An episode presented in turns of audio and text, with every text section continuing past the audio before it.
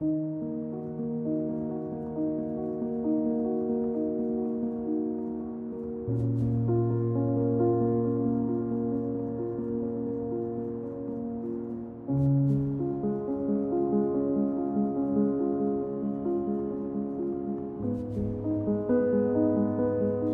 the Shadows of Doubt, a monologue.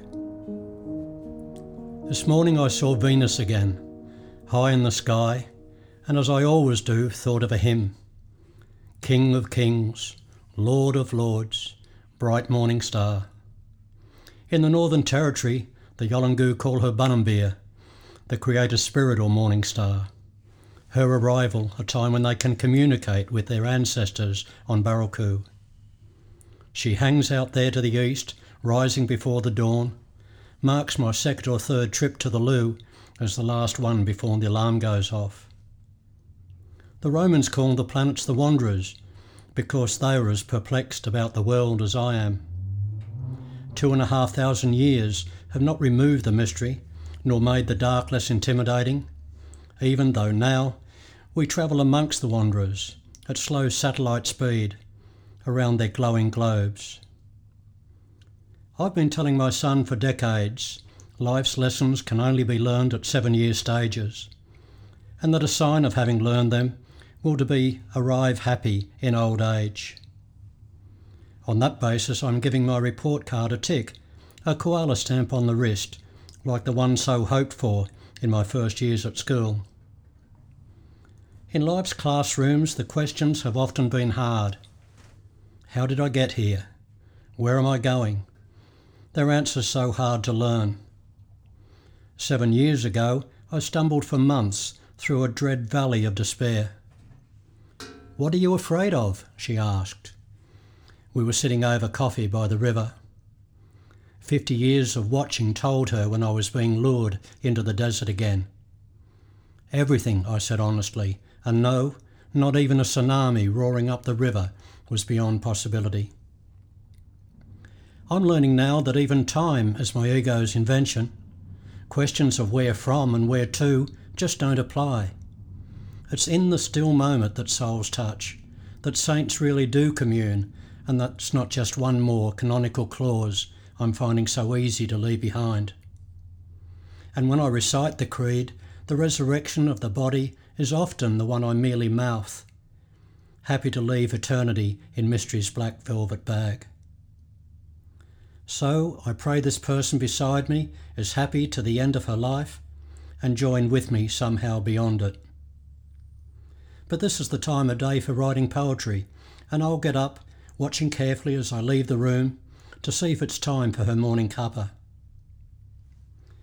I've learned to look at my ego from a distance. It turns out that the devil's whispering was my ego after all. But as Dr. Phil would say, maybe that's a distinction without a difference. It's still hard to have a conversation with God. When I try to find Him in myself, my devil wants to take me out through the appalling void, travelling endlessly with Voyager 1. I'm in the 11th classroom now and can enter stillness often as I bike along a sunny path. And when I close my eyes for sleep, I can distract my devil and be free from the need to recall a litany of loved ones and people past and present. Simply wrap them in a cloak of love. My intimations of immortality are on a bike path, in the moment, as I ride the breeze and sunlight with friends around me. They tell me I'm not alone and never will be.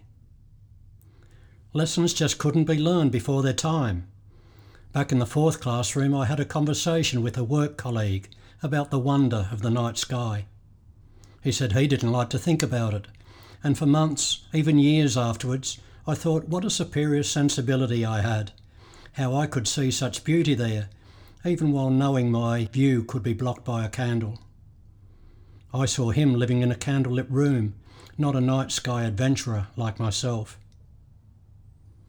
In my sixth classroom, in the small hours before the rise of Venus, the night void was oppressive and I wrote poems about the loneliness of the moment and my soul's grief for irretrievable childhood. Now I'm about to graduate from Class 11. I clutch my thesis knowing this is the only moment there is. Yet, stillness is still the moment's challenge. When banished, my ego's silent scream often fills my headspace, demanding attention with thoughts thrashing like a ball of snakes. I believe now God took flesh not to remove a damning shadow from our souls, rather to show us we can live in the moment and find His love there. Hope can enter these days through the luminous glow of a rainy window pane, where once it was sad beyond words. Expanses, quadrangles, shorelines, spangled nights. Although there is still an exquisite yearning for connections just beyond my embrace. An author long ago struck me with the phrase, dancing on the edge of the abyss. What better name for the deepest shadow of them all? What better metaphor? I dance there by singing and laughing, riding bikes and drinking coffee. I don't look for a new koala stamp, but I can feel it's there. Certainty was never attainable, but now it's not necessary. It's enough to be here in the world and to catch out my ego as it invents time, trying to scare me about the hard lessons to come. And oh, the joy to be had, to let go of looking backwards and forwards. Just let life flow around me and through me, to know the past and the present do not exist and never will, beyond the shadows of doubt.